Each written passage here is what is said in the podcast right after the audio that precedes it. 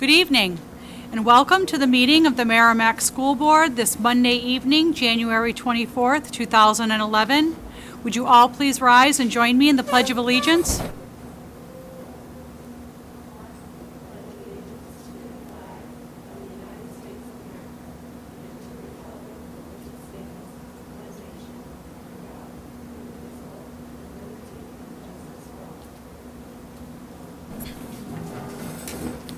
Thank you. Before continuing with the meeting this night, I am going to ask the school board and those in attendance to honor the memory of past Merrimack Bedford Superintendent Claude Levitt with a moment of silence this evening. But before we do that, I thought a little bit of information and some history might be valuable for especially the new members who might not have had the great pleasure of meeting Mr. Levitt. So Marge is prepared to say a few words. Thank you. So what I need to tell you is that Claude H. Levitt was the superintendent of Merrimack and other districts in addition to Bedford from 1964 to 1988. And anyone that serves as a superintendent for 24 years running, it is a major accomplishment. But I think even more importantly is that there are superintendents currently in practice, as well as past superintendents for whom he mentored. 12 to be exact, which is again very laudable to think that he brought all of these people along. He was a founding member of SERESC. He was a founding member of the New Hampshire School Boards Insurance Trust. He was a president of the New Hampshire School Administrators Association, the New Hampshire Interscholastic Athletic Association, because he was an athlete. And if you sum it all up, he spent 37 years as an educator, teacher, principal, assistant superintendent, and superintendent. I call him my mentor, and I'm just thrilled that he served here and that we had the opportunity to be in his company. Thank you, Marge. This is a great loss for Marge, and it's a great loss for Merrimack and for other school districts as well. I had the distinct honor of meeting him on several occasions. He would come back to visit Merrimack often, he and his extremely charming, beautiful wife, and he's going to be greatly, greatly missed. So if you would all please join me in a moment of silence to honor Mr. Claude Levitt. Thank you.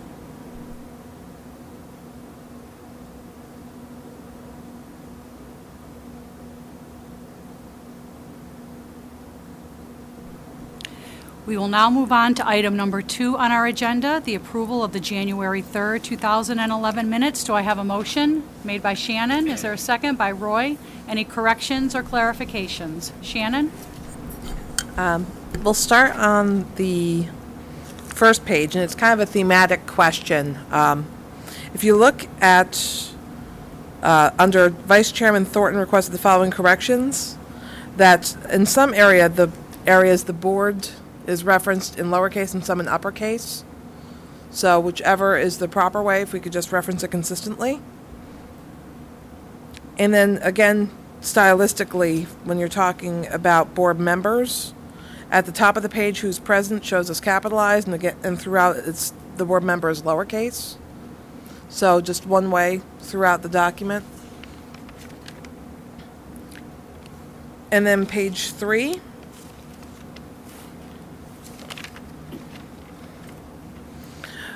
Same with chair and chairman. It's being toggled.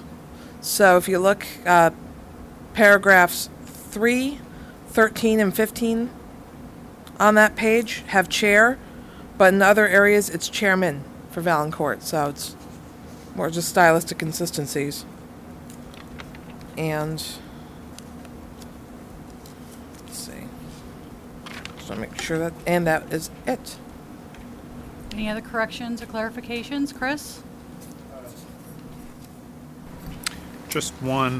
The bottom of page 3, the last paragraph, the word review should be reviewed, past tense. And that's really all I had. Thank you. Anything else? I just had a clarification on page 3 of 5. Reading the minutes, I wasn't positive. I actually went back and watched that part of the meeting to double check to make sure I understood what it was I was saying at the time. So if we go about halfway down the page where it starts, Chairman Valancourt clarified, the second sentence, so she stated past practice of previous boards has been not to spend the extra surplus money from a default budget. That's really not accurately what I said. It was more along the lines of past practice has not been to spend the extra surplus money added into the operating budget at a deliberative session specifically. And then the next sentence, she stated that legally the board could spend surplus money if the operating budget failed and the default budget became operational, but would like to believe that the board wouldn't. So that, and I did go back and watch the meeting to make sure that I had that accurately reflected. Page 4 of 5, under the second paragraph, could we just have, I think, Chris, when it says board member Ortega asked, I believe you asked specifically if $200,000. Do you remember if it was a specific dollar amount that we were discussing when you asked that question? We were trying to settle on a specific dollar amount. I think the question that I was asking was essentially, are we required to set aside any amount of money, and if so, is there a specific amount that's required? And I think the answer was that there's no down payment necessarily required, right? So if we could just have a little bit more added to that sentence to make it clear, that would be great. And then under number 5, the school district budget committee meeting schedule, it states that Superintendent Chaffrey identified the first budget committee meeting date. If we could just indicate in that sentence that she also basically read through the list, because that was an important point that was made in the recent budget committee meeting, that the school board was in fact advertising the meeting dates that were set for the budget committee meeting. So that would be important to include, in my opinion.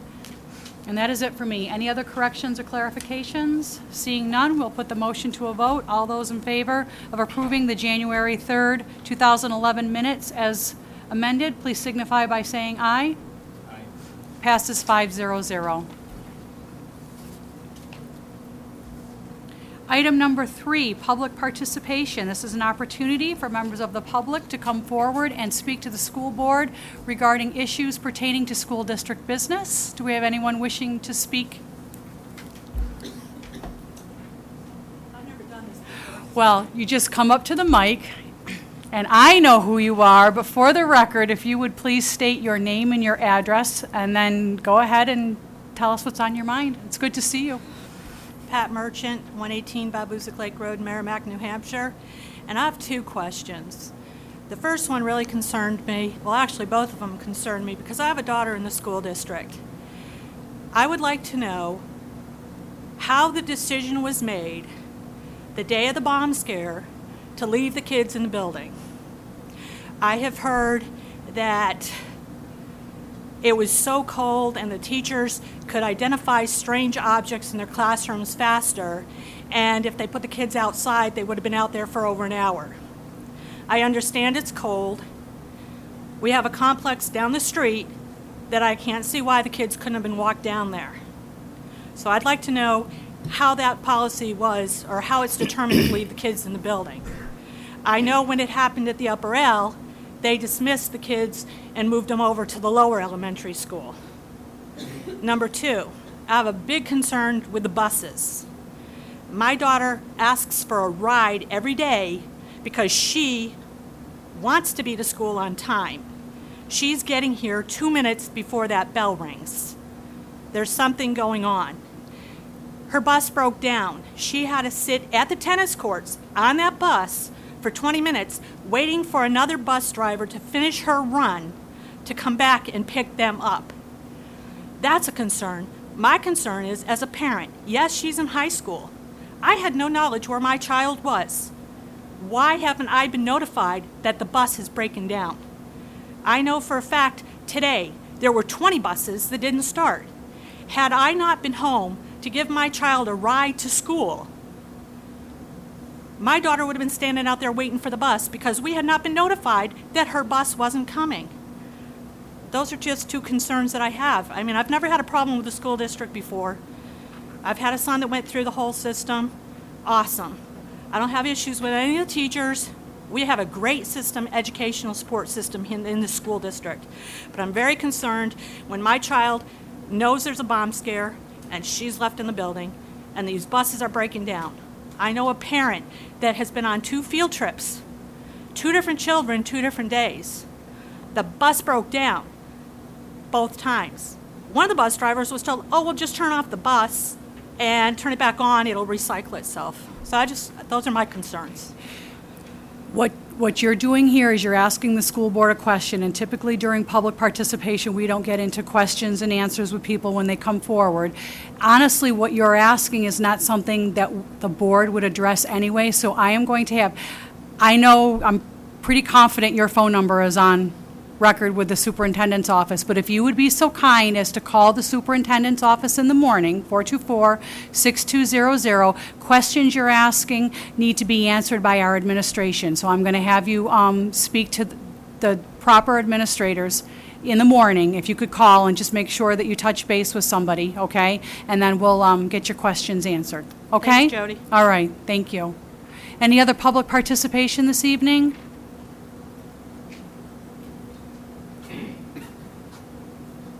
Seeing none, we'll close public participation. Item number 4, consent agenda. Mark? Thank you. I have tonight for the board's consideration the following teacher nomination. Amanda Spadafora, health teacher at Merrimack Middle School. Thank you. Is there a motion? Roy? I move to accept the consent agenda. Seconded by Chris. Put the motion to a vote. All those in favor of approving the motion, please signify by saying aye. Passes 5-0-0. Item number 5, response to draft warrant articles for the 2011 warrant. Matt, I'm going to let you take the floor. Okay? Sure. Thank you. In your packet, you have a draft of the new warrant articles. We revised Article Number 3, the teacher's contract. It's the sheet of paper with a cover letter from me to you. Basically, what we're looking at is we had talked to, well, let me go back. At the last board meeting we had, and when we reviewed these, there was some conversation about kind of the complexity of the article, having to reduce the operating budget by the amount of the health savings. We wanted to reflect that, but it was impacting the budget warrant article at the end. We wanted to show all these things and try and make it really clear to everybody. And just because we had phrased a warrant article like this in the past doesn't mean we can't look at it again and see what we can do for the future.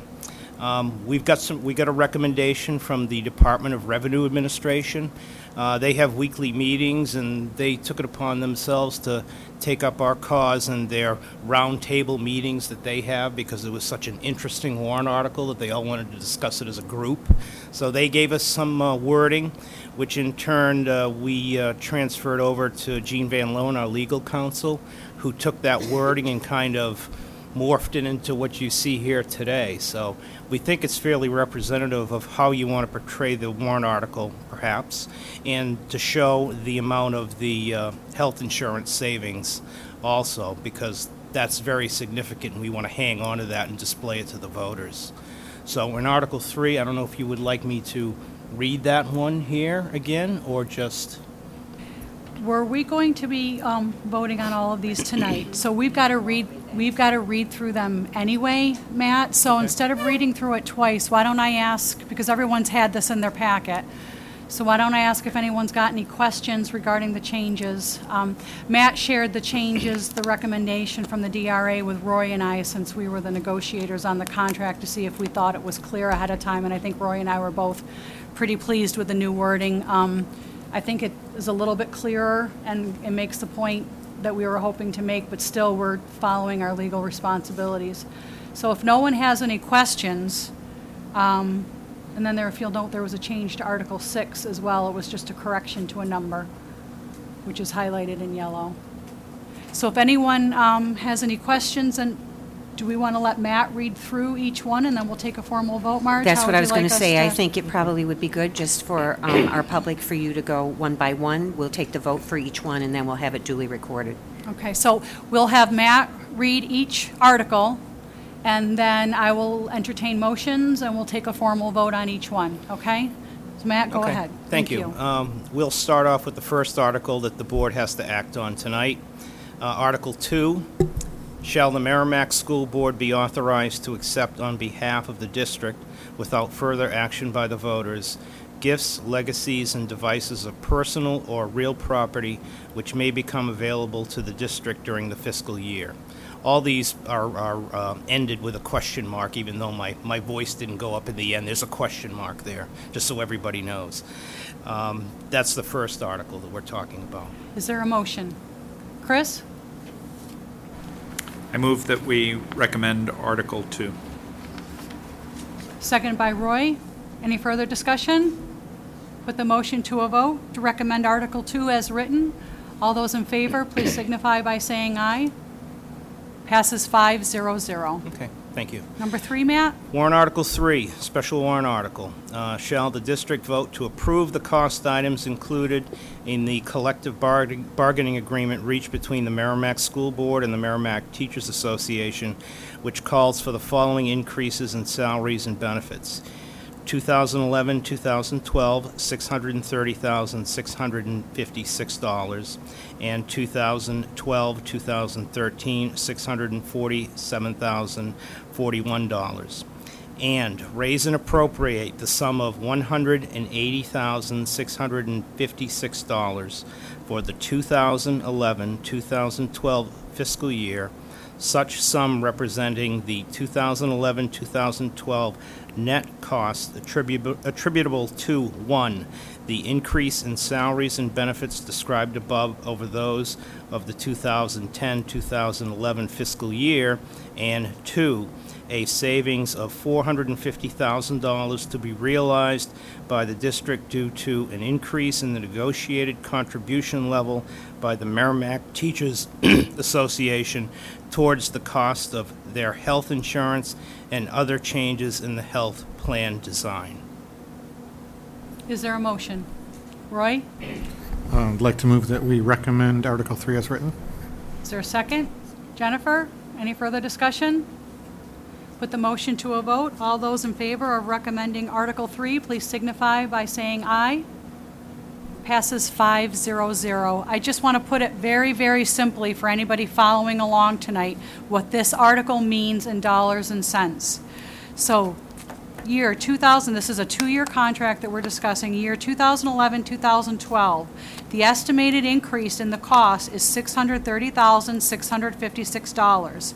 But we are going to be subtracting the $450,000 savings realized by the school district due to an increase in the negotiated contribution level by the Merrimack Teachers Association toward the cost of their health insurance and other changes in health plan design. So that's $630,000 minus $450,000. So the dollar amount that we will be appropriating is $180,656 in simple terms. And we will continually get that message out there and repeat it over and over again so that we make sure that our message is clear to people out there. I have no problem doing that.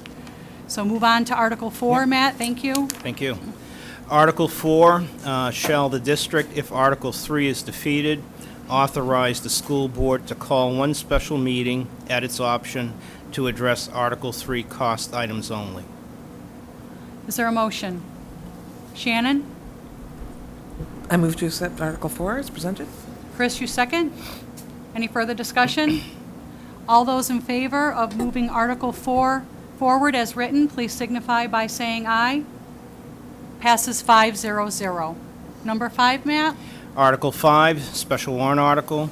Shall the district establish a capital reserve fund under the provisions of RSA :35(1) to be known as the Special Services and Central Office Consolidation Fund for the purpose of construction and original equipping of a new central office, and to raise and appropriate an amount up to $200,000 or 20% of the unencumbered surplus funds remaining at the end of the fiscal year 2010-2011, whichever amount is less, and to transfer that amount to said fund. Do I have a motion? Roy? I move that we recommend Article 5 as written. Is there a second? Jennifer, any further discussion? All those in favor of recommending Article 5 be moved forward as written, please signify by saying aye. Passes 5-0-0.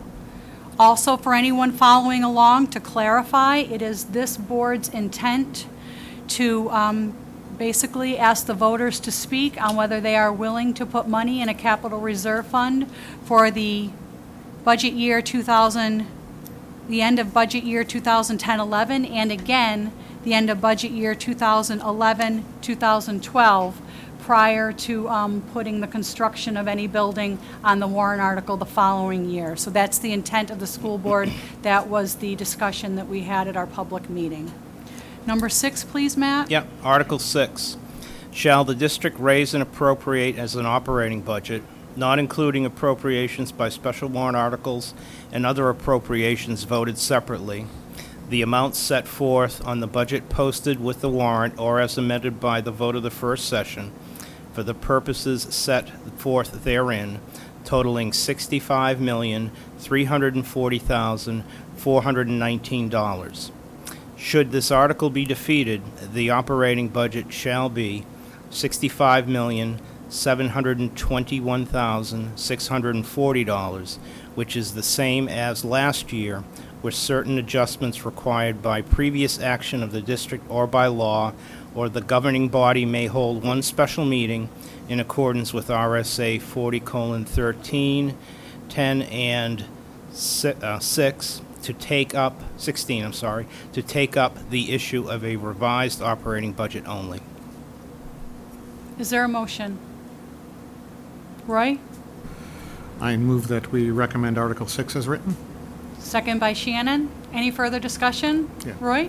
Just a comment for those who might be wondering at this early date before the deliberative session. If you take all of the cost items on the warrant this year, which is basically the budget and the collective bargaining agreement, and compare it to last year when we had the budget and the roofing project and a different collective bargaining agreement, the total increase from last year to this year is 0.76%.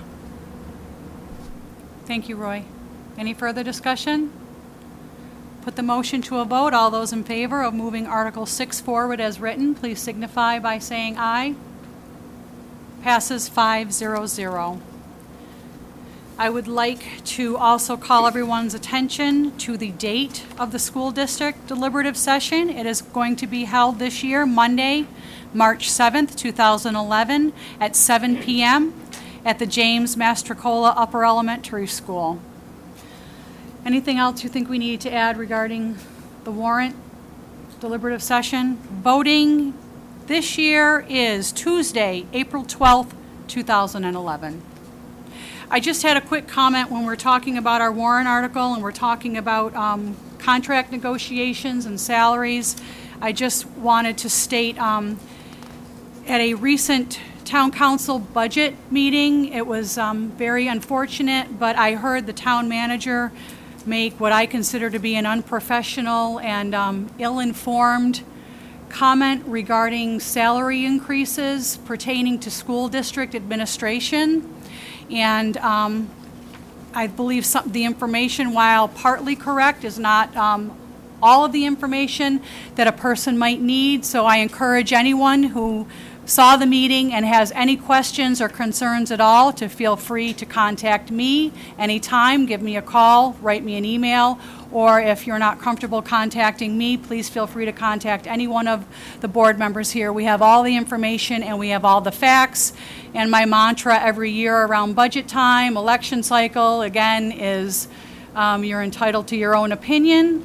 It can be different than mine, but you're not entitled to your own facts. The facts are the facts. And if you're interested in getting real data and real actual factual information, feel free to contact one of us. So thank you.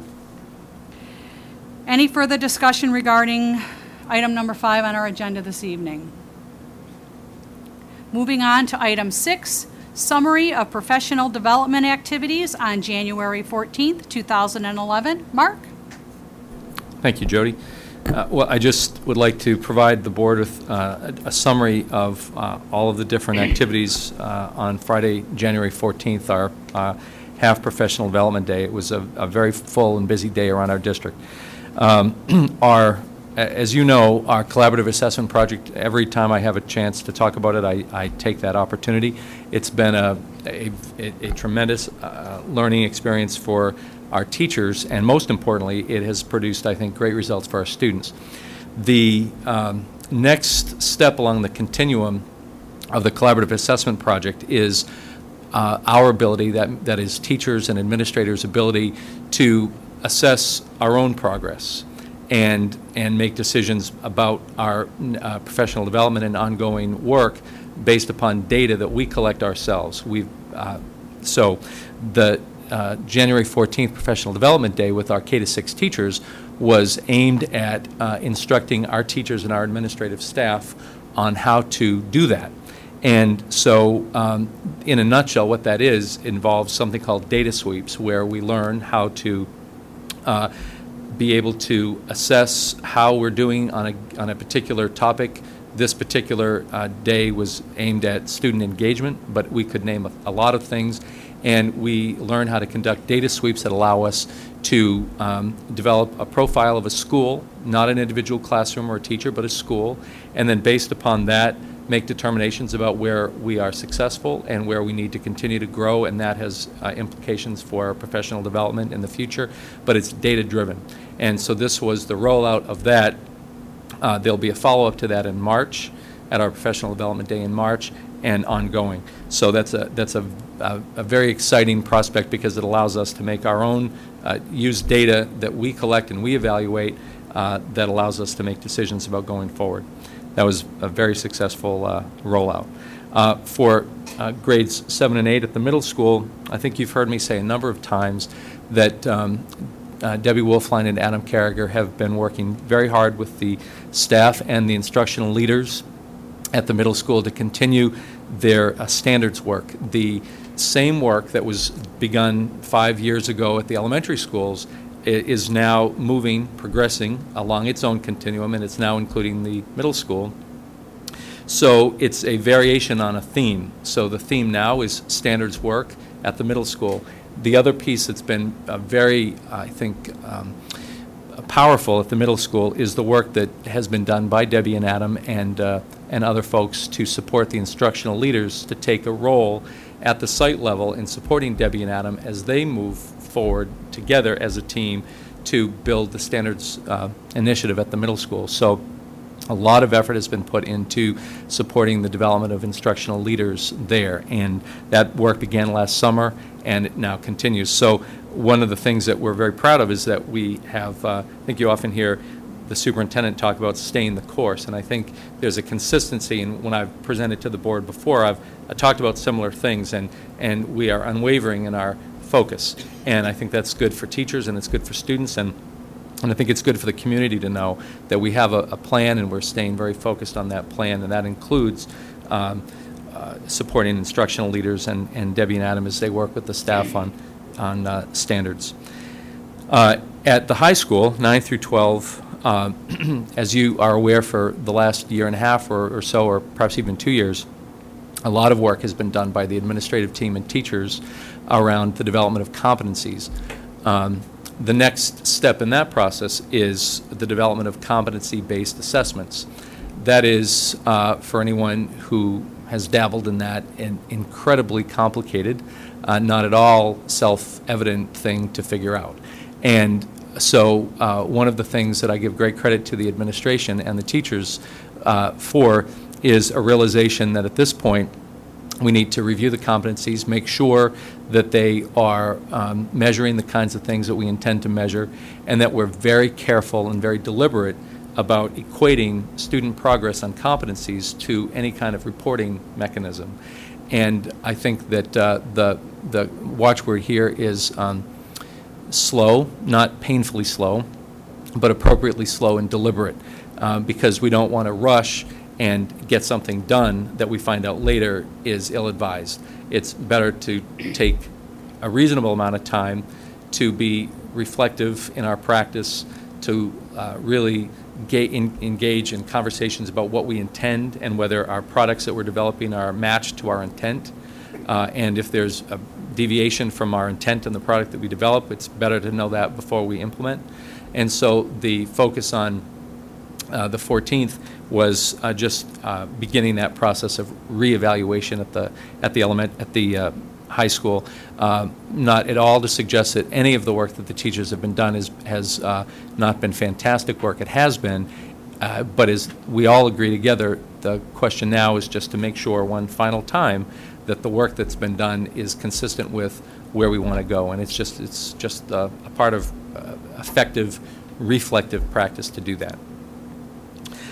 For the paraeducators, the K-6 paraeducators had an opportunity to spend the afternoon with an individual with whom we're doing work in our district around something called RTI, or Response to Intervention. RTI is not just a Merrimack initiative, this is a state, and really it's a national initiative that works with teachers to help them understand how to provide services to students that might prevent a student from having to become identified as a special education student. So one of those things, one of those protocols is RTI, where we learn how to develop in-class interventions that are part of the regular program, and then tiered interventions after that. Paraeducators, not just in Merrimack but elsewhere as well, obviously are integral to the work that we do, and it's very important that as our teachers become more familiar with RTI, that our paras do as well, and so that they can be in support of teachers as they begin that work in our district. So that was a very helpful day for our paraeducators. At 7 through 12, our paras had an opportunity to work with someone who's done a lot of work with our teachers for the last couple of years on behavior management. Paras, as we all know, are some of the first-line people when it comes to dealing with behaviors, and it's very important that the paras understand from a research perspective as well as from a practical practitioner perspective just how you go about engaging in troubling and difficult behaviors in an effective way. And sometimes an effective way is counterintuitive. It wouldn't always be the way that you would think. And so this person really causes our teachers and our staff to think very carefully about what it takes to deflate a situation, and to do so in such a way that it enhances the educations, because that's what we're about. So try to downplay the behavior so that we can get back to education. And this is someone who's had great success in doing that. And finally, our nurses had an opportunity to meet with a person who is a specialist in the field of children's mental health. And this was a response in response to our nurses, whom we had some discussion with about areas of professional development that they would feel would benefit their practice. And one of the things that they've consistently talked about is the ways in which they could learn how to identify burgeoning mental health issues for students in some so that they can be in support of the classroom teacher and the parent where necessary to advise and to identify. And so that was, I think, a very useful opportunity for our nurses, and importantly it was in response to something that the nurses themselves had said that they were hoping to have an opportunity to learn about. So it was a half day, but I think you can tell that there was no moss growing under anybody's feet on that day. And the best part of it is that everything that happened on the 14th of January has implications for our March Professional Development Day as well. So one leads to the other. So in a sense, the job of planning for March is more than halfway done. So in any event, that was January 14th. Thank you. Thank you very much, Mark. Questions or comments from the board? Roy? I'm a data and quality improvement geek, so I love this stuff. I really like hearing not only are we kind of staying the course for our plan, but also the way that we are approaching it. The school board has had for much longer than I've been on it this focus on using data to make decisions, for one, also on the logic model, and doing things like self-assessment and measuring, including measuring things that you might think are more qualitative than quantitative, such as student engagement. I mean, that's a kind of thing where it's not really obvious how you measure success on that, so clearly it does take time, thought, energy, and research to come up with those answers of how are we doing in that, instead of just getting a feel for it. So using that to improve on a continuous improvement basis, it's at the heart of pretty much any quality system I know of, from ISO 9000 to Six Sigma to various others used in industry. So I'm really happy to hear that not only are we staying focused on the sort of single source of truth and logic model, but also the approach we're taking, because I think it's very important to be consistent that way and not be chasing the flavor of the month or the latest fad that's out there in business literature, what have you. So I'm really happy to hear how it's going. Any other questions or comments? As Roy stated, I'm too very pleased to hear when we talk about making data-driven decisions, that is something that this board has been about for many years and in support of the logic model. And when we speak about the logic model, that is the document that drives basically the school district's short-term goals, long-term objectives regarding education pertaining to technology, literacy, numeracy, and school climate, and data-driven decisions supports that. It's rewarding to hear that the groundwork laid at the elementary school, the very important standards-based work, because I really believe that standards-based work and competencies are going to bring us into the next generation of education. And it's good to know that the groundwork laid at the elementary levels, even though it might seem like it's taken a really, really long time, it's here. It's at the middle school now, and it might have taken some time, but Marge does say, stay the course. That is something we hear her say often, and that's another thing, objective, that our logic model has allowed us to do, is not to jump around and to continually focus on the same goals and not to stray off, get caught, putting out the new fire, the new fad, but the work at the high school. So it just seems like we're really, really getting consistent, as Roy said, all the way up from K through 12, and that's really great to hear how many years we've been looking at this, and I see great progress being made. I also would like to thank our staff, all of our staff, our teachers, our administrators, our paraprofessionals, our nursing staff, because I think we're very fortunate here in Merrimack when we talk about other school districts, comparing other school districts with the assessment that the high school just went through recently. It's very obvious to me when I talk to people from other school districts in the state that Merrimack is a special place, and it's very fortunate that our staff, our teachers, our administration, our paraprofessionals, they all participate and they all work very, very hard to help our district reach their goals, and we could not make the progress and do the fine work that has been done the several years if we did not have our staff basically participating and really steering the boat, so to speak. So thank you to all of our staff for helping make these professional development days so meaningful and valuable. And Marge, I don't expect you to answer anything tonight, but we have talked a lot about these half days. And in all fairness, we just had 1 year of them so far, and we missed one, had to give it up because of a school snow day last year. So I'm still very interested in hearing how administrators and staff view the half days, if there's any feedback at all from parents regarding the half days. I've heard nothing from parents as a school board member, because we are going to start talking about next year's calendar next month. So any feedback, while realizing that we still don't have an awful lot of them under our belt to compare things to, but I think the board would be interested in hearing any type of comments anyone has when we're working on next year's calendar. Any other comments or questions? Seeing none, we will move on to item number 7, second review of updated and new policies. Marge? I'm going to tell you in this second review, my intention is to go through the changes or questions that were raised by all of you and give you a reply. First, I want you to know that this was one policy that we wanted principals and nurses to confer about. There were some questions that were raised, so I'm pleased to tell you that the 6 principals and the respective nurses have weighed in. So I'm on page 1, and in paragraph 2, obviously we had an edit. We needed to capitalize self at the beginning of a sentence.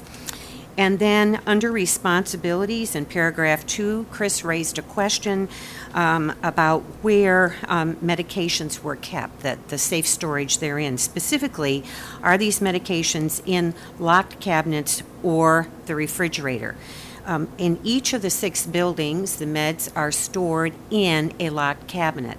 They are not placed in the refrigerator because, believe it or not, we have ice packs that are frequently being used, so the refrigerator is open now and again, and therefore the nurses feel that the lock cabin is the place for them. If for some reason they go out of the nurse's office for a period of time, then that door is locked as well. So in this particular area, we can keep it to say in lock cabinets or refrigerator because it shows the option. But right now, it is in lock cabinets for us. So I kind of think it would be good to keep the broader viewpoint if you would think the same. Then in the next paragraph, Chris raised a question about classroom teachers and when would they store medications, because if you've kind of just said the nurse really is the one responsible, what would be the reason for a classroom teacher to have a med? And it really comes down to field trips. Sometimes the nurse is not going on the field trip, so the classroom teacher is charged with it, and that is all worked out, and there has not been a problem, but that's the predominant reason. Under the guidelines section, number 2, you'll remember that Roy offered a change. And the second sentence now says, the first dose of a new medication or any change in dosage of an existing medication should be administered at home to determine if there are any adverse side effects. So by opening up that phrase, then if you've got a change in dosage, it makes sense. Everyone thought that was a good idea. On page 2 of 3, again, another edit under B. We had left out a very important word, and that was nurse.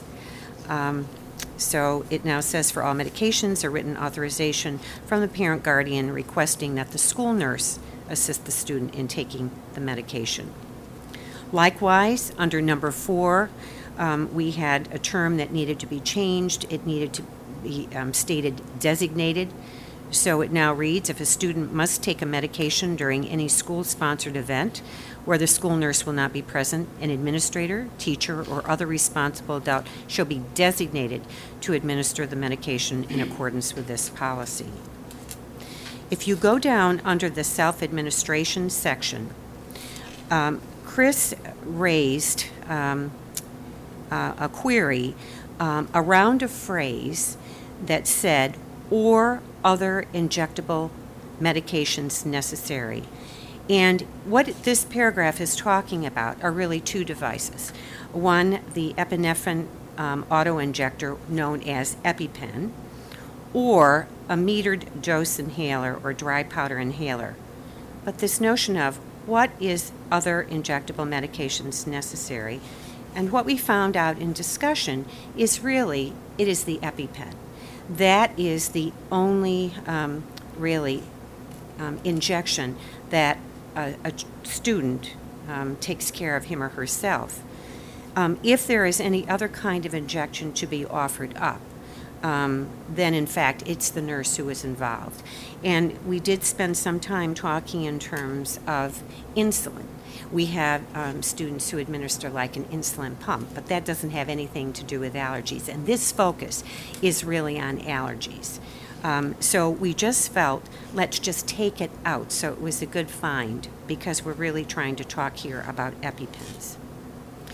Then if you go down under number 2, we had Shannon raising a question about should a parent or guardian be contacted if a student is going to be making an injection, especially if one were to use one more than what you're planning on, you know, that the child needs to go back and do an injection. And again, in talking to the nurses and the principals, the thought was, let's just state what we're doing now. So we have a new sentence added, the parent guardian will be contacted by the school nurse or other supervising adult, because sometimes the nurse is busy tending to the needs of many.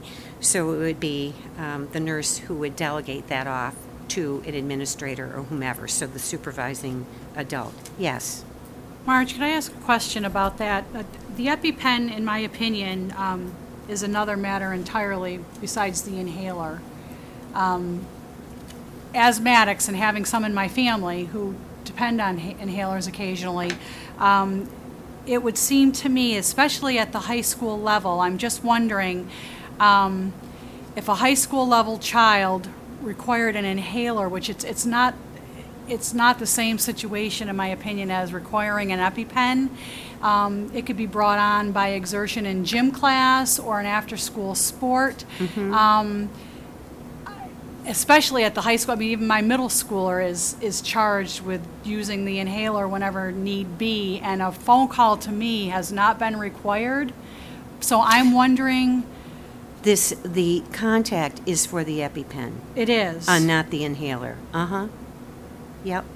So you can see that the first paragraph really talks in terms of... So this paragraph talks specifically about the EpiPen. Mm-hmm. Okay, that to mm-hmm. me, that's fine. And I think that's where Shannon was going with it, that if a student, and at that point we of course had injections for other things, so we've taken that out because really the only one, and this whole section has to do with self-administration. Okay. And the statutes have changed over the years in the fact that now a student can do an EpiPen on his or her own, or can use an inhaler. There was a time when that wasn't possible. And I think maybe because we have so many asthmatics, especially, then children became good advocates for themselves and knew how to do it, that the thought was they should have the opportunity to do that.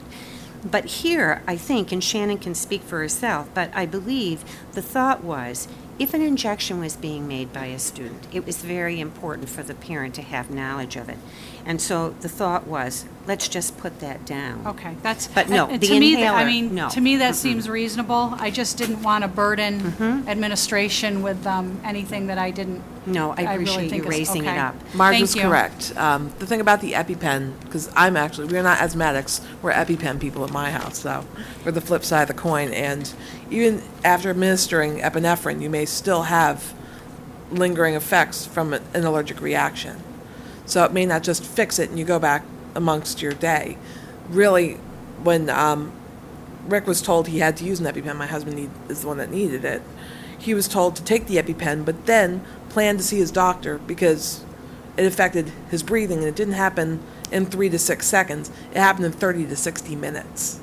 So therefore, if you just let the child self-administer, go on his way, well, he could still have effects 62 hours later, where if you're not keeping an eye on that and the parents aren't aware of that, they wouldn't be looking for it. Well, that seems reasonable to me. Thank mm-hmm. you. And then I believe the last question or comment, it came again from Shannon, and she expressed interest in knowing what the district-wide parent group would think about this particular policy. Now, the board is normally not an entity that takes its policies and sends them to another group. But in this particular case, I think it was raised up because it has or could have a parent's influence. So what I need to tell you is, in this case, if you still wish that to be done, the district parent group is meeting 4 times a year. It just so happens that its second meeting is scheduled for Monday, January 31st. So I would be able to take it to them, share it with them, have them respond with the idea that if you feel that this policy is ready for consent, I would have the chance to take it to them, hear what they have to say. If they agree with it and don't have modification, bring it back to you for consent on February 7th. But I would just have to say we have not done that in the past, and all I worry about is that if we were to do that as a matter of practice, then we would be needing to just do it like on a quarterly basis as compared to any board meeting. Personally, it's not something that I think is necessary or a practice I want to get into. When we talk about the bullying policy too, we have a special committee and group of people working on that one specifically, but I would rather not start that practice, because like I said, that I think we're going to be opening up a whole other can of worms for all other kinds of policies. I also know from having attended those meetings that when you only meet 4 times a year, your agenda is very full, and I don't want to add something else to the agenda, in my opinion, that's not necessary. I'd be happy to entertain any other thoughts to the contrary. Chris? I would just make the observation that, and it was similar to the discussion we had in terms of the budget and getting public input on some of the items that we were building, capital expenditures that we were putting into the operating budget. I think that there's ample opportunity at meetings such as this, when the policies are being discussed and before they're voted on, for interested folks to express an opinion, write us a letter, something along those lines to give that input. So I agree. I think I would like to hear input. I agree with the sentiment. I'm not sure if we should create a process, though, that has us sending policies to other bodies to get their input. I think this is the forum to get their input. I concur. Any other? Marge? Can I just say I want to commend the board because I feel that every policy that has come before you, you've taken it very seriously, and you can see just on this one the enhancements that have been made by your query, and then to go back and either talk to the attorney, talk to the principals or nurses. And so this policy is much better and clearer than it was before it got to you.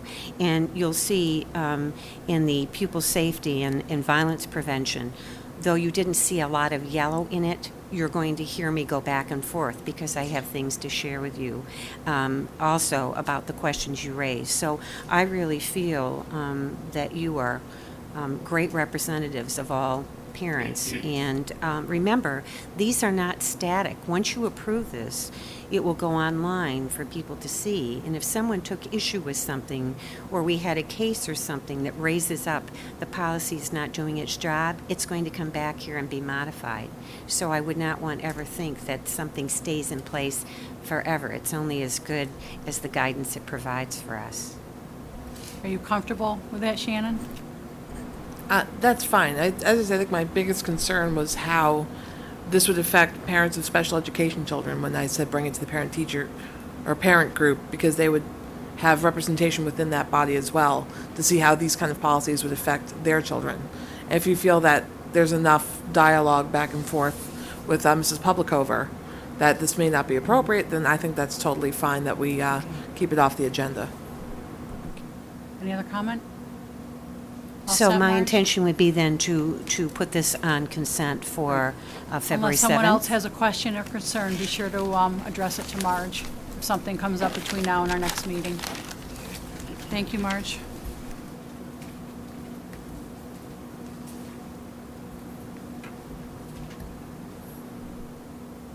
The second one, pupil safety and violence prevention, this might be one where we have dialogue this time. And then I bring it back on the 7th with yellow so you can see it. And then we'll give it another go, because this one obviously is much more complex. So my intention here is to go page by page, raise up those of you who had a question, and tell you what I have learned through my interaction with Barrett Christina, who was the attorney that really put this together. So I'm on page 1 of 10 in paragraph 1, 2, 3, 4. The fourth paragraph down, Jennifer and Jody both wanted to have a clarification about the term regular school volunteers. So this is for the public. It says this policy applies to pupils, school district employees, employees, regular school volunteers, coaches, and persons who have contact with pupils in connection with school classes, etc. Well, this particular wording actually comes from the statute itself. I mean, just put in the statute. But what Barrett felt is if we refer to our volunteers as school volunteers, that's what they're known as, whether they come on a weekly basis, monthly basis, occasional basis, or whatever, we're still responsible for any volunteer who is going to be participating or in the company of children for providing them with knowledge about this policy and training. Then he said, just remove regular, because school volunteers is what you call them. So sometimes when you come from statute over to policy, you need to clarify the language because it doesn't help you. So my recommendation would be that we would take away regular. So now on... Hang on a second, Marge. Chris had a comment. Before we move on, so is what you're saying, I think the concern was that we have volunteers come in as chaperones for trips and occasional items. What you're suggesting is by removing regular and just saying school volunteers, those chaperones would not, we would not be required to train them and make them aware? What I would say is, believe it or not, the term that is used for someone who goes on an overnight would be a designated volunteer. That term is also used. But what I was getting at here, I said, you know, I'd have to tell you, Barrett, no one in our district really goes around saying regular school volunteers. We know there are volunteers that come on a weekly basis. They'll be there like every Wednesday or whatever. But then we have some that might come every other week or monthly or whatever. The point is, I'm sensing that because you just never know what they're going to see, when they're going to see it, or whatever, we're really responsible for all. And if you're, most cases, if you're training a volunteer, you're training a parent. Right. So the answer was yes. So in the vernacular of the statutes, there is what is known as a regular school volunteer and a designated volunteer. And a designated volunteer would be one earmarked for the purpose of going on an overnight. And it would be those persons who would go through a criminal record check and that kind of thing. I haven't brought to you yet a policy whereby we would be asking all volunteers to go through that process. But I will tell you that is on the horizon. Okay. See, and Chris, it was my understanding that this policy was intending for us to train all volunteers. And regular is a vocabulary word that we don't use here in the district. Right. And in my opinion, it was confusing and possibly misleading for people to think that only people that came in like every week or every day. And from what I understand of the statute and the new law, that's not the intention. So since this is regular versus designated vocabulary that we technically don't use, right, as long as Barrett Christina says it's okay, I would prefer removing it to avoid any confusion. I'm not arguing at all with the removal of the word regular. I think school volunteers clarifies it. I think what it points out, though, is the scope of the mandate, that we now have is that much greater, right? Every person that walks in that school to help to consider what our responsibility is going to be as a result. Yep. Okay. Thank you for the clarification. Thank you, Chris. I'm now on page 2 of 10. I'm under Roman numeral 2, bullying or cyberbullying of a pupil prohibited.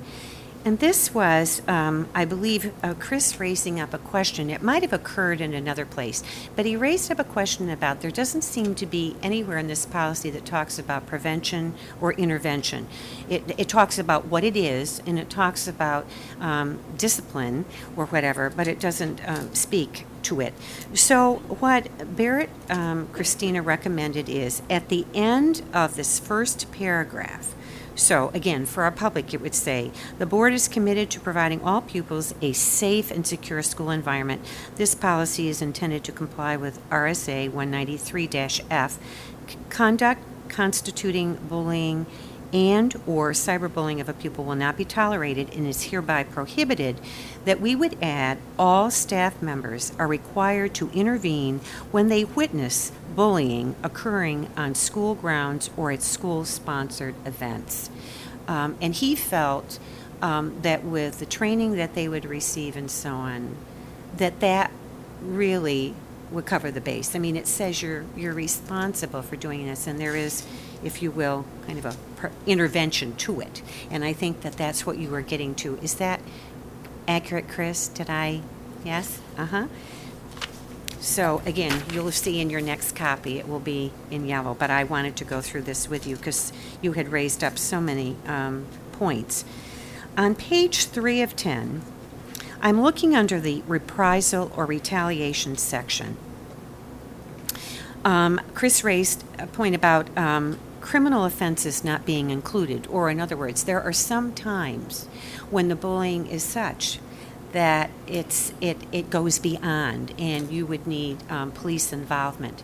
And what I had said back to you is, I thought that when you saw a document called Memo of Understanding, that you would see the juxtaposition of that, or you should put the two in juxtaposition. And in our prior packet, I passed out a draft of the Memo of Understanding that's going to be forthcoming. And I think you saw the memo I wrote to you this time, is it wasn't quite ready for prime time. I put it such so that you could see it, but it really needed to be reviewed by the town's legal counsel. So I've taken it out of the packet, but I'm hoping by looking at that draft, because a lot of it is not going to change, that you would see then that really serves as a guidepost for how we're to operate, and when we involve police, and what the different kinds of assault are, and when it rises to a potential criminal offense, and we would have the police involved. But you will not find a reference to criminal anywhere in the document, and I specifically asked Barrett, is it somewhere, and I just can't see it, or whatever, and he immediately said, the Memo of Understanding is what you're seeking. And I said, yes, that is true. We're going to be about doing that. So I'm hopeful that will answer that question, that they're tandem documents. When I go to page 4, I'm under Roman numeral 6, distribution and notice of this policy. And I believe it was Roy who talked in terms of, if it's too strong a term, somewhat of a concern that the superintendent's role is to ensure that all school employees and volunteers receive annual training. And it would occur to me that right now I kind of like to put school volunteers in there as we're going along, because then that would be to the point Shannon was raising about consistency. So I'm tucking that in here. And the answer is yes. As arduous as it sounds, one is responsible to try to the best of your ability to make sure that all are trained.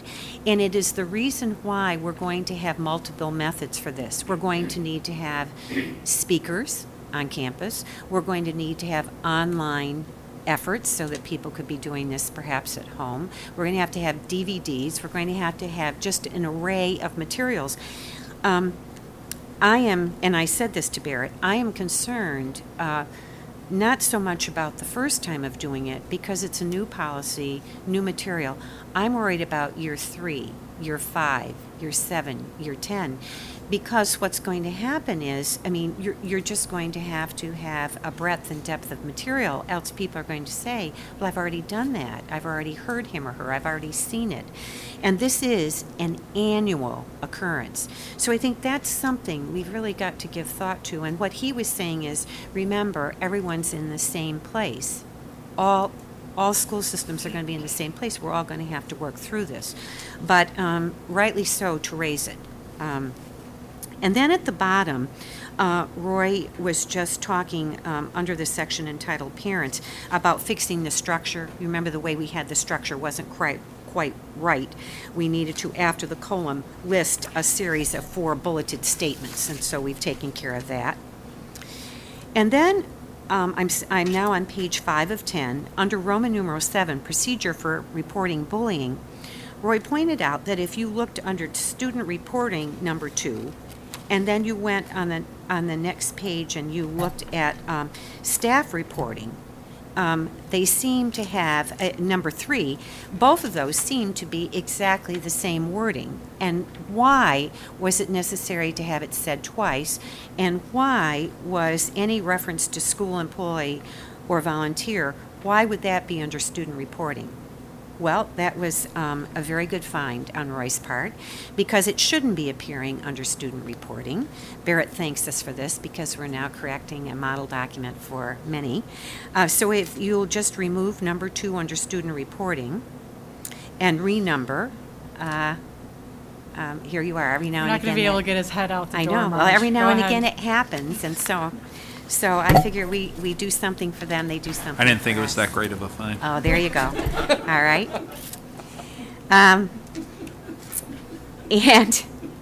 then under number 2 under parent reporting, I'm now at the top of page 6. We've made volunteer plural. And also, this was one that referenced young students and staff members providing direct assistance to the student.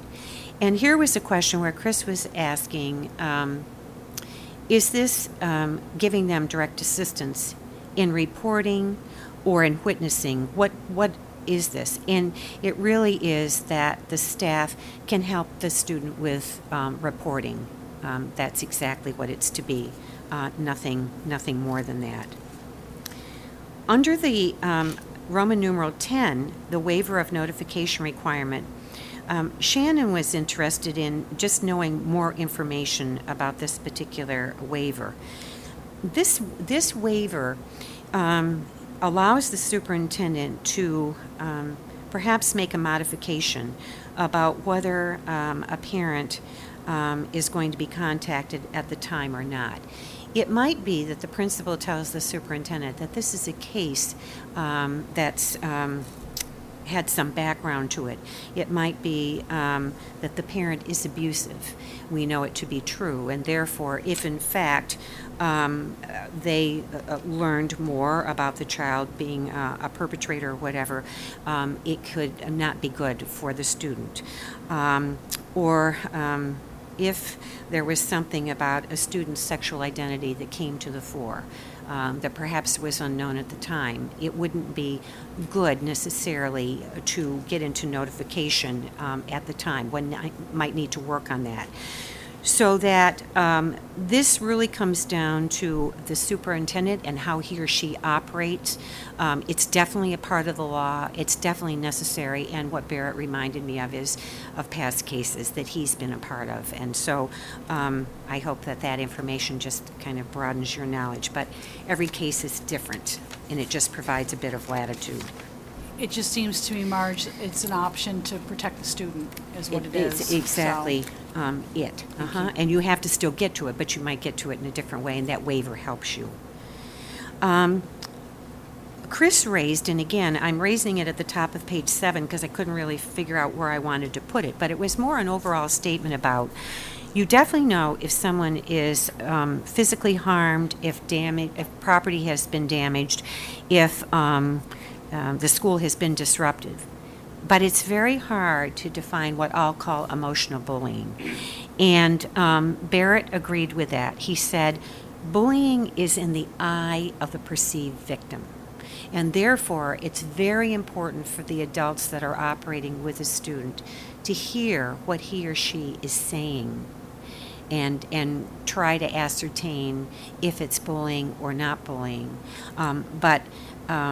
You're absolutely right. And so it's one of those things that he feels that over time there is going to be a body of knowledge that's amassed through all the work that administrators do, because this is going to really take a lot of time. There are going to be a lot of cases, and there are going to be investigations, and it's going to be off of this that we learn a lot. And that's really what he was saying. On number 4 on this page, Shannon raised up around this particular statement, and then I'll come back and address it. A maximum of 10 school days shall be the limit for the initial filing of incidents and completion of the investigative procedural steps. And what Barrett said is this is one that he felt should be fixed, and that we should take out the phrase initial filing of incidents, and because what he was trying to do, and he said he didn't think he had done it well, was not to have a student hampered from being able to report an incident. In other words, I believe Shannon raised the term statute of limitations. This almost appears like there's a statute of limitations. And what Barrett said is, you know, it might be in the beginning that the student doesn't report it for a variety of reasons, kind of holds off, tries other methods. Their parents are saying, you know, just move away from the situation or try all these other methods. And finally, it comes down to the fact that no, it has occurred over time. It truly is a case of bullying. So if that initial filing was in there, that would preclude that from happening. So your raising that up was another very good point, because what this does is help kids to report at any time. There is no statute. So Marge, can I just ask then, it was his understanding that it should read a maximum of 10 school days shall be the limit for the completion of the investigative procedural steps. That's terrific. Thank you. Yep. I'm much happier with that as well. And then Shannon talked in terms of, for all the bulleted statements, we needed to make sure we've got proper spacing there. Chris raised up a word that was missing. This is the line, whether the alleged victim felt or perceived an imbalance of power, of needed to be put in there as a result of the reported incident. Down below, number 6, here is the statement that was in question. Chris raised this. In the event such extension is granted, the principal shall notify in writing all parties involved of the granting of the extension. And Chris's question is, should not parties be spelled out to know who are parties? Again, Barrett Christina, the attorney, said he felt that if we put all parents, that really is the response needed, because it speaks to the parents of the victim as well as the perpetrator, and that's really who you're needing to address, so that parents is a better term. Shannon asked under number 8 why expulsion wasn't named as a possible discipline. Notice the sentence says, students who are found to have violated this policy may face discipline in accordance with other applicable board policies up to and including suspension. Why wouldn't expulsion be listed? And Barrett said, again, it was a very good read on your part, because if you go back under, look at Roman numeral 3, on the bottom of page 2 of 10, you see it says there, up to and including suspension or expulsion. So for paralleling, it should say it. So just include at the where that period is, or expulsion.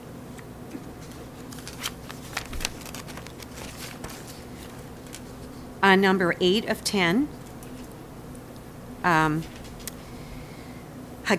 back to preventative measures.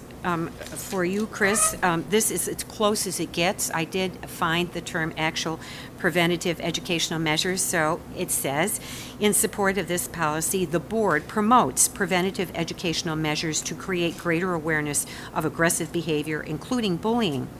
What the statute specifically says is that the policy doesn't have to include that it would be in curriculum or that any materials have to be used. That is up to the local district to determine how it shall be done. But here is the one place that it mentions preventative educational measures.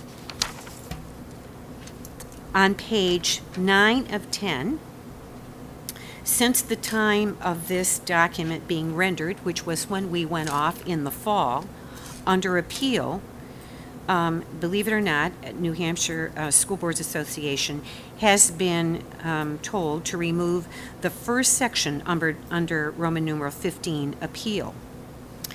And the reason for that is this, that students in this particular section or under pupil safety and violence prevention should not have more rights to appeal than they do for other infractions now. Meaning, a principal can give up to a 10-day suspension. And when that happens, if a parent does not feel appropriate, then it will come to me, and I am able to overturn it or whatever. There is nothing in those rights that talk in terms of a discipline being overturned by a board. So we need to keep it so it's parallel to what we have now. So in other words, you would remove number 1 and renumber 2 and 3 to be 1 and 2.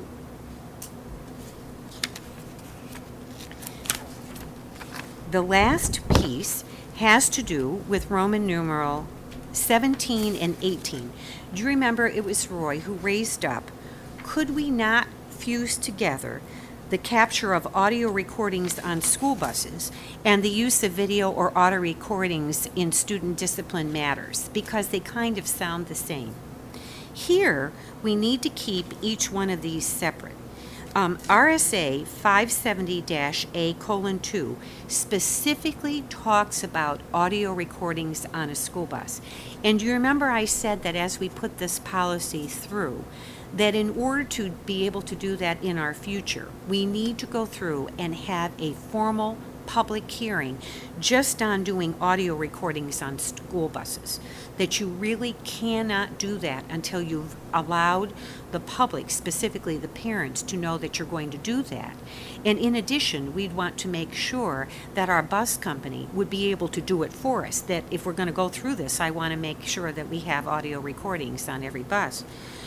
But the reason that I think we should be in pursuit of this as we go forward is that if we are responsible for helping to discern whether a bullying incident has happened or not, some of the bullying cases or incidents clearly happen on the bus.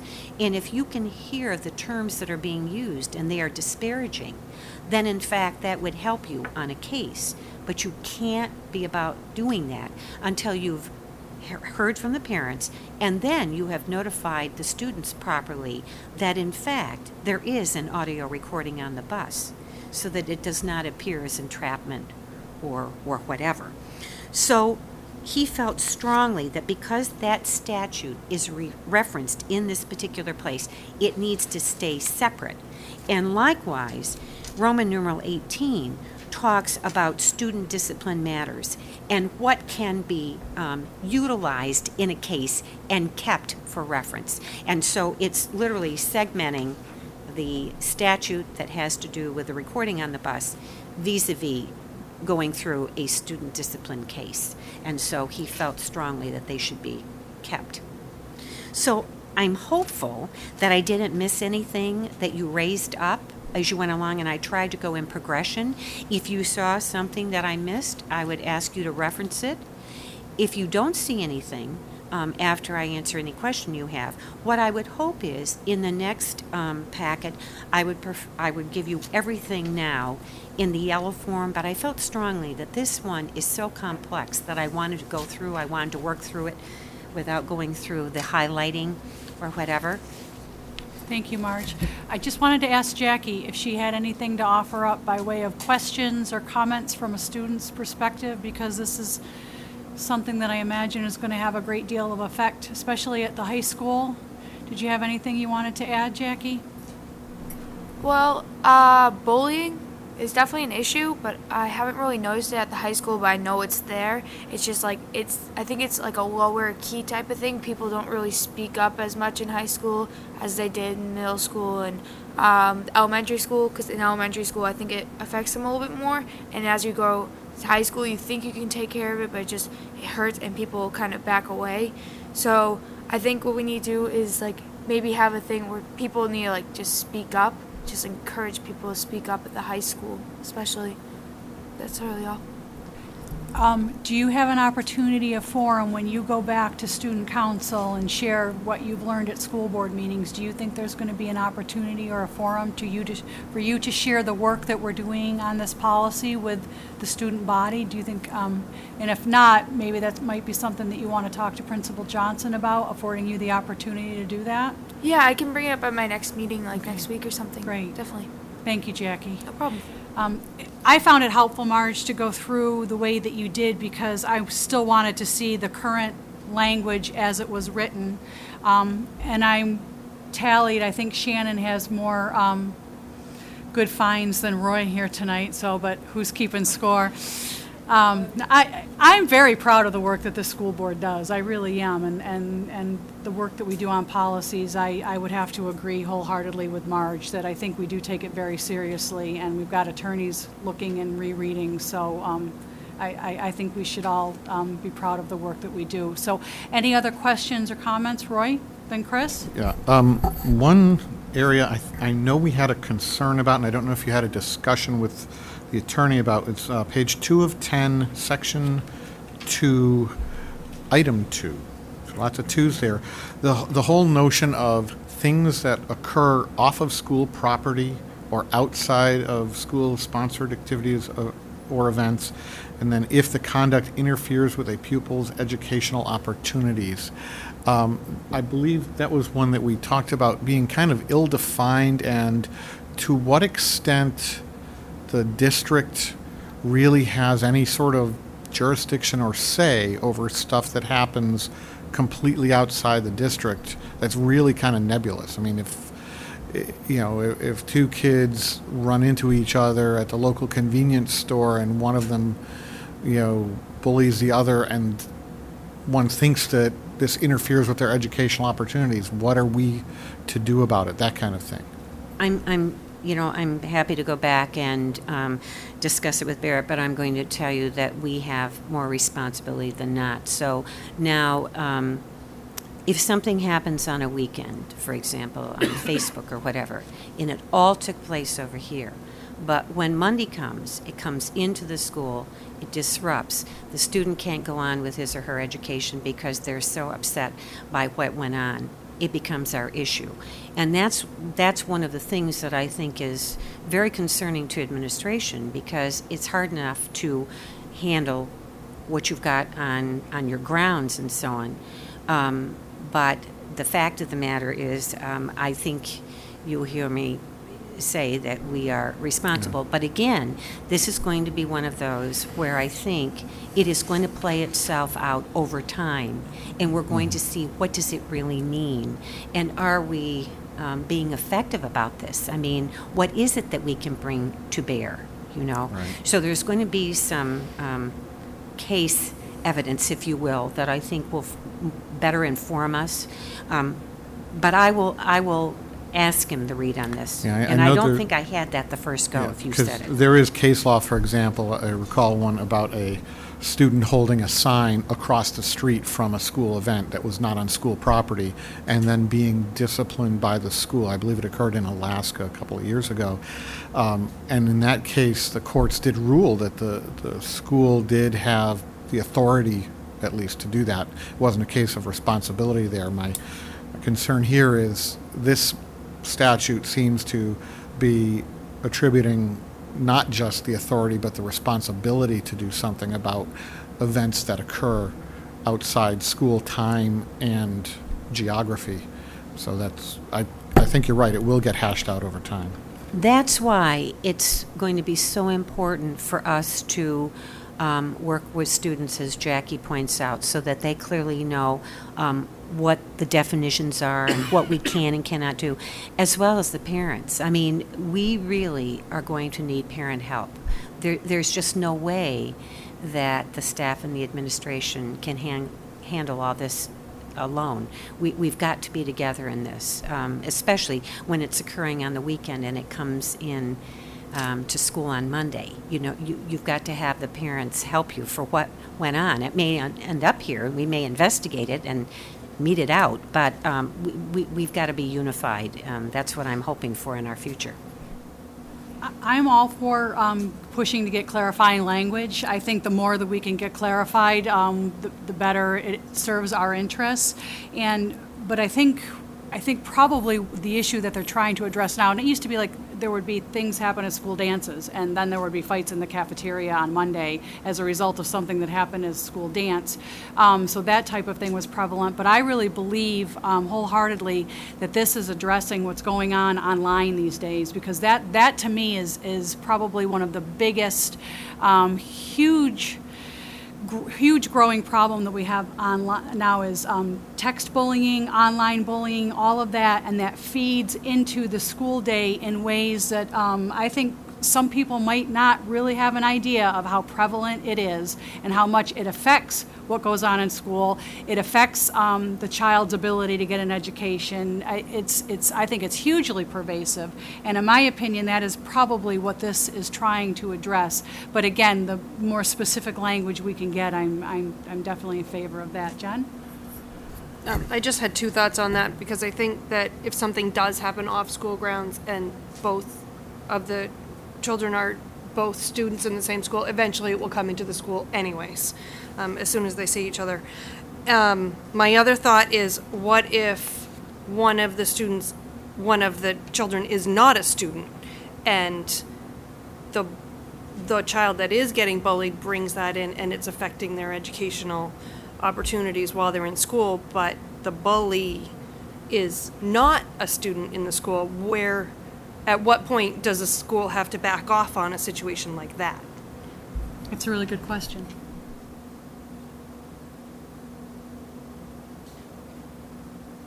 Any other questions or comments, Chris? Yeah, I'll just make the comment that, as you pointed out, I was very uncomfortable with some of the less objective and more subjective components of this. And you said something in your explanation tonight that struck a chord, which was the bullying's in the eye of the beholder, right? The person who's had the bullying done to them, and the fact that this will evolve over time. I can imagine, sitting here probably 30 years ago discussing a sexual harassment policy, right? We would have had all of the same concerns, all of the same issues, and yet today I think we know what it is. It's very clear what it is, right? And that's a policy based upon, again, a perception of the person who's being harassed, right? And so, I think this is one of those policies that we'll probably need to review more frequently than some of the other policies, because it is going to evolve. It's probably going to evolve quickly, and I do think we have to walk that balance between, we should be as precise as possible in policy, but it's very hard to be precise now, and so it's important to get the policy in place, make sure that we've got a mechanism in order to deal with the issue, but make sure that we're not opening ourselves up to any other issues, right?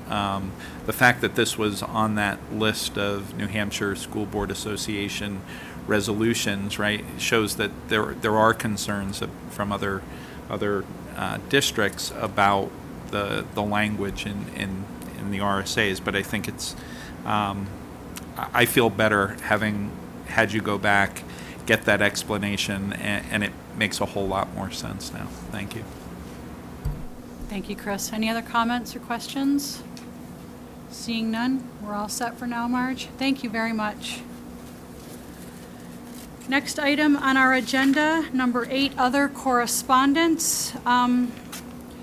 I know that the entire board has been in receipt of at least 2 emails. I'm not sure if there have been others that have gone to individual board members with people requesting that the school board, when we visit the calendar for the next school calendar year, that we please consider not having February vacation the same week as Massachusetts. So I don't know if anyone else has received any other correspondence.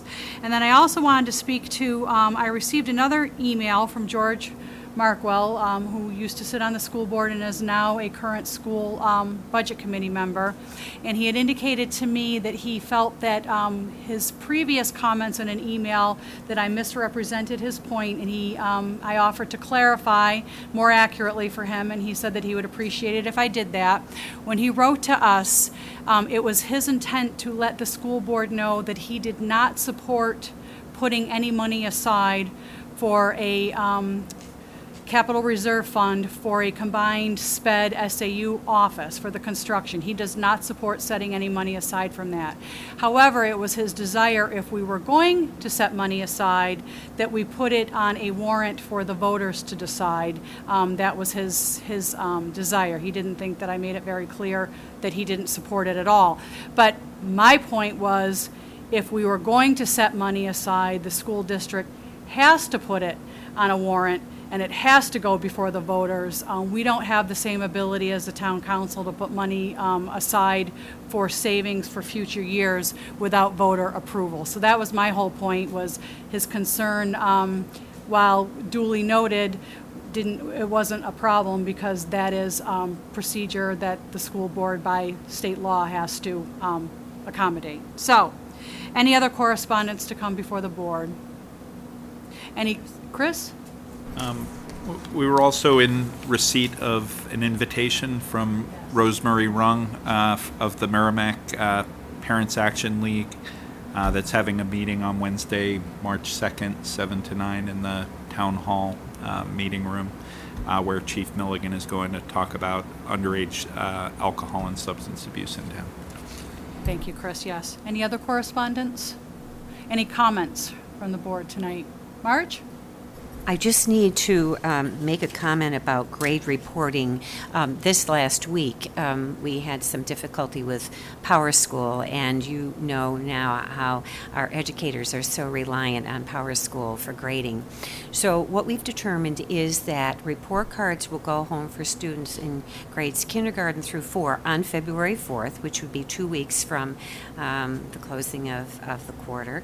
And then for students in grades 5 through 12, they will come home on February 11th, because in grades 5 through 12, those teachers are heavily reliant on PowerSchool, and we just want them to have the time to be able to do the grading. Say nothing of the fact that we're still doing examinations at the high school. Tomorrow should hopefully be our last day, and Mark will be sending out a letter to all parents, but I just felt where we were all convened tonight, that would be an important thing to share. Thank you, Marge. Any other comments? Chris? I know that this will probably happen anyway, but related to Ms. Merchant's public participation earlier on the two issues as she follows up with administration since, a parent has come to raise the issues, I'm sure, when you discuss with her the background related to both of those items. If you could just share that as well with the board. I am guessing that one parent's speaking out is the tip of an iceberg of other parents who probably have similar concerns who did not come to speak out, and it would probably be helpful to us all to hear what was shared with Ms. Merchant. Thank you, Chris. Any other comments? Seeing none, number 9, new business. Is there any new business to come before the board this evening? Seeing none. 10, committee reports. Shannon? I have 4, so bear with me. I'm winning all the good contests tonight. But we'll start in sequential order of the events. On the 11th, the PERC committee met, which is the Program Evaluation Review Committee, and the crux of our meeting was to vote on posters developed by students in our art department regarding rigor, which I'm going to punt to you to spell out rigor for us tonight. But before I do that, I wanted to give kudos to all of the art students and all their individual takes on how to develop artwork that each classroom would use to keep their eye on the prize, which rigor technically does by design. And it went from very unique and you had to use mirrors to see it, to very clean and spelled out. And also, I felt that the art department thought of the entire audience. So the posters will be going in K through 12. So they looked at a poster that would look great in an elementary school classroom. There were other posters that would have a more streamlined look and look very nice in a middle to high school environment. So there was a lot presented, and I think that shows great talent in our students that we have in the art classes in our district, that they came up with such different and unique perspectives on how to communicate this vision. And I thank each and every student who did present an idea. And again, I will, if you would not mind, Mark, I'm punting to you to spell out rigor for the audience.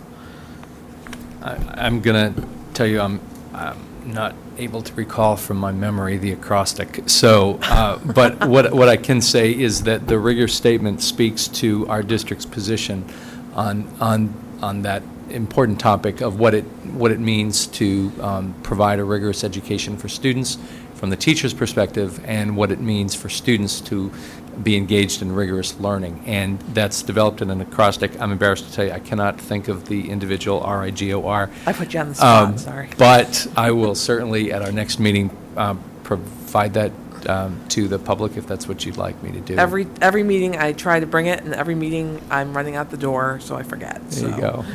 I'm going to actually probably just imprint it on my brain. So thank you, Mark, for that. The 13th was the Greater Woods Subcommittee meeting. We met regarding reviewing the plan to date, where we're at, what needs, what should stay the same, what should change. At this point, we're not changing anything on the work that was done to date, including trail plans. However, we have set a goal, which is in pencil, not ink, that by our March meeting, we hope to have the document ready to present to the Merrimack Conservation Commission, and from there it would go to the town council, so probably not till at least April. And that's saying that the March meeting does bring us to that conclusion for the plan that we're hoping for. The 15th, which was a Saturday, and that was the New Hampshire School Boards Association meeting. Started at 9 o'clock sharp, went till about 3 o'clock in the afternoon. And a lot was covered. I will go on like a broad brush stroke instead of the fine detail of the day. But bullying laws were discussed, of course, at length, before even having the administrative session where we voted on topics. We really went over what it meant for us, what bullying laws, the impacts and those kind of things. They invited in external attorneys for different subject matters, and one came in to talk about how bullying laws will affect us as school districts, as we have to defend them someday. Evergreen laws came up. Those were actually Kathy Peel, who is friendly to us. We're very lucky to have worked with her in the past as well. She discussed her experiences that she's having now with evergreen law cases with school districts she's representing. Plus, she's also on her local school district, so she also takes our seat into account when she's presenting, so she had a lot of good information on that. And also the retirement plan was discussed at length, and where we're at in relation to the supply and demand of retirement funds. The state Senate president spoke, who happens to be the chair of the Milford School District, so he was also very good to speak from both the perspective of a school board member, school board chair, and also as the state Senate president, some of the things that may be coming up regarding evergreen laws and retirement laws in this new session with new majority parties. So we will see more from Concord on that, I'm sure. I think the one area where we didn't have conclusion when we did come up to voting was regarding surplus. And there was a lot of discussion about retaining surplus. The body voted to support the article to retain surplus. And, of course, there was a lot of rigorous debate. But something that the Londonderry School District shared with us was that their bond rate was affected by the fact they couldn't retain surplus. So it has, I guess, broader effects than we even discussed in our meetings. Matt's shaking his head. And well, if I could comment. Of course you can. I've said a few times that, to have an appropriate surplus for the budget that you have affects your bond rating. So it's nice to hear that not having the opportunity to retain it and to add to it and to have an appropriate percentage year to year affects your bond rating from another source is very nice to hear. It's awesome. Good for you, Londonderry. And actually, aren't they considered more of a sister district to us as far as size and scope? So really, it's truly in context with the community that we serve. And to wrap it up, on the 19th, we had a park. Were there any questions, by the way, up to date? We're good? Okay. Because that last one was once a year, so you only get to ask tonight, and then you're done. So the 19th is Parks and Rec. They meet monthly, so you can ask me again next month. But the question we had were in our last meeting in December was regarding the tennis courts at the end of O'Gara Drive. Matt was nice enough to provide me with the agreement that's in force until 2018 between the school district and the town of Merrimack.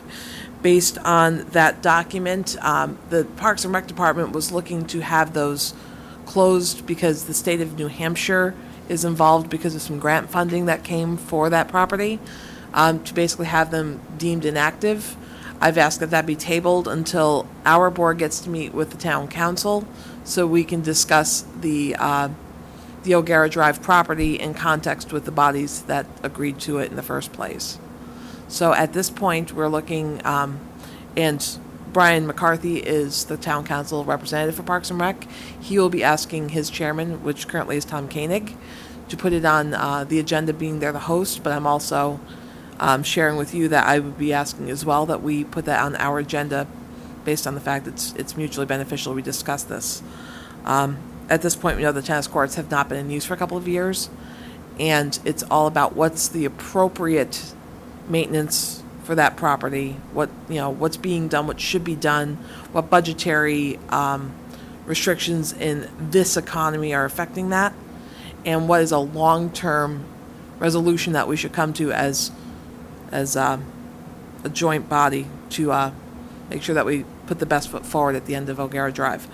So those are my highlights. No questions?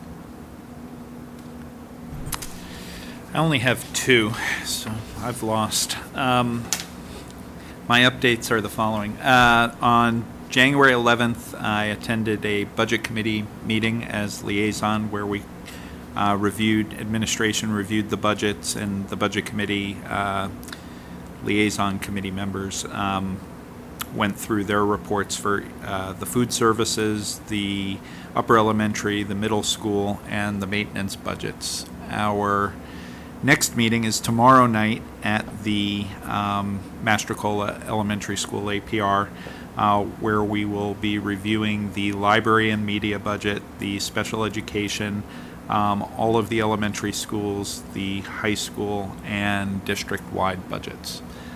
So that's tomorrow night. On the 13th of January, I attended the Professional Development Committee meeting, where one of the topics of conversation besides the standing business was coordination for the half-day professional development day that Mark so eloquently recapped, and also to just review the master plan as it related to the policy for making travel reimbursements and credits, and trying to get some clarity around that process.